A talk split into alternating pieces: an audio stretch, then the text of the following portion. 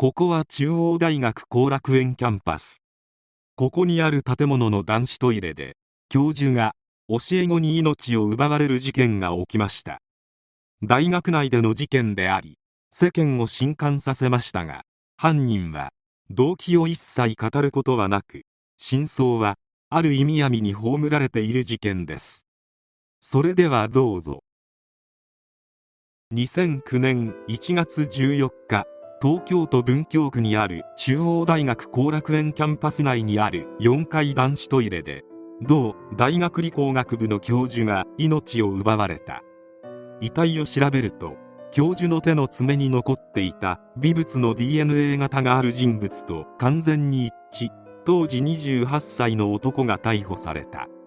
彼は中央大学理工学部の OB で教授の元教え子であった。男の名は山本龍太。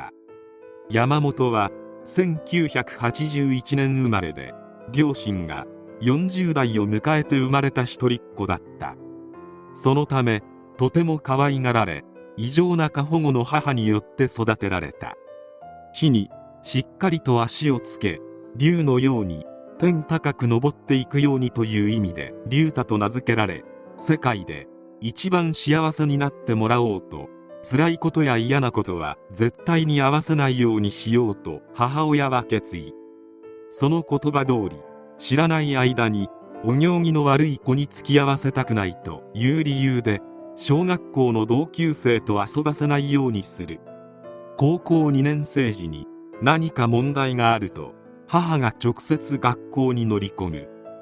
大学2年生に進級する時にはすでに留年が決まっていたがお母さんが大学は容量のいい子ばかり単位を与えてうちの子にはくれないと憤慨し大学に出向き講義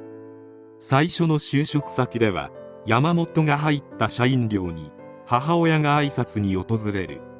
3番目に勤めた電子機器メーカーでは使用期間が終わる頃に機械の操作が難しいと山本が自ら辞職を願い出たにもかかわらずその翌日に母親が会社にもう少しお願いできないかと雇用の継続を懇願する。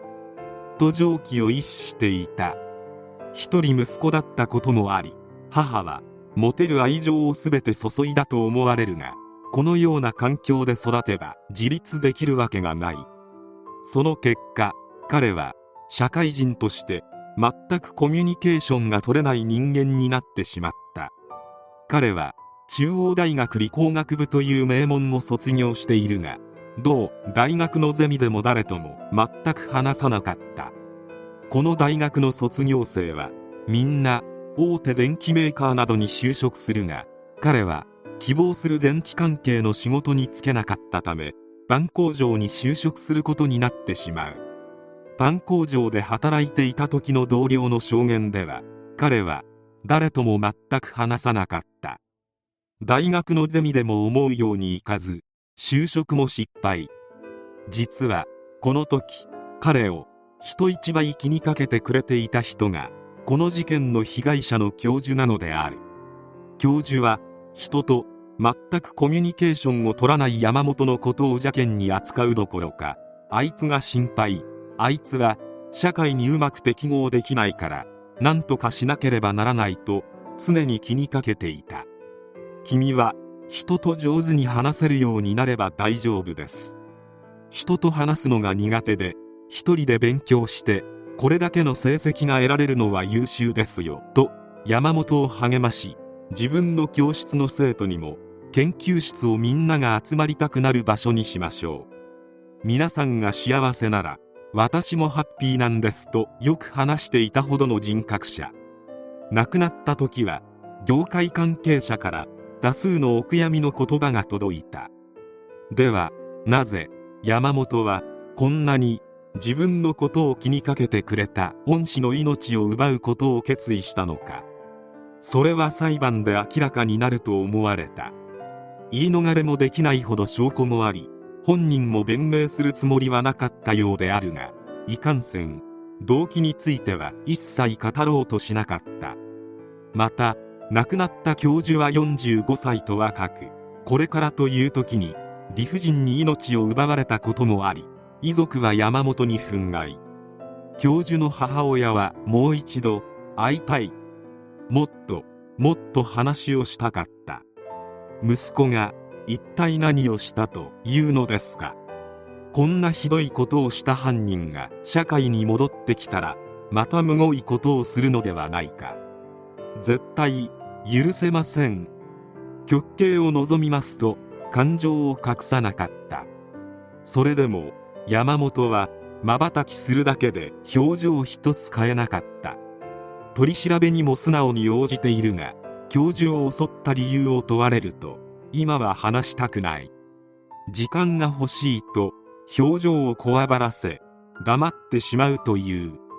自宅からノート類を押収すると中には前向きに生きていかねばもっと積極的にならなくてはなど人間関係に悩み苦しむ様子がうかがわれる内容が多かったが教授を襲撃するのに直接結びつくような動機は読み取れなかった。しかし本人と話していると自分が希望する電気関係の仕事に就けなかったことや何度も転職を繰り返したことを教授のせいだと思い込んでいた発言があった。あれだけ自分のことを気にかけてくれたのにである。また卒業前の忘年会で教授に話しかけられず寂しかった。自分は隅で一人で酒を飲んでいた。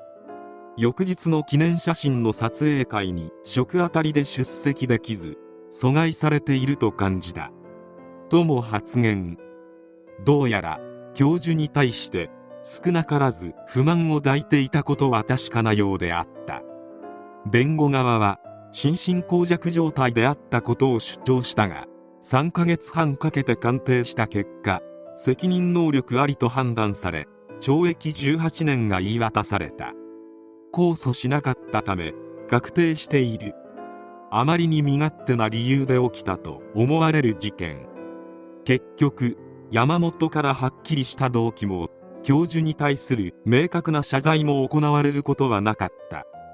山本はパン工場で働いていた時にちょっとしたことがあっても人に話しかけることができないのでトラブルに対処できなかった。教授はもしかすると初めて山本に積極的に接してくれた人ではないだろうか。そのため山本は教授を100%頼りにしてしまった。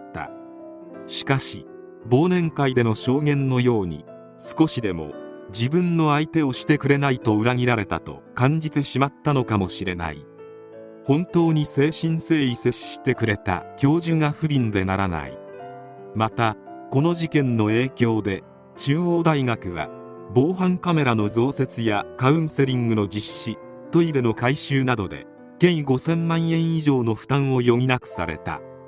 また学生に厳しくすると逆恨みされるかもしれないと思い方針転換せざるを得ない同僚教授もいたという。息子が犯罪者となった今母は何を思うのか。我が子が可愛いのは当然であるが可愛がりすぎて子に社会性を身につけられなければ子はもっとかわいそうなことになることを痛感する事件である。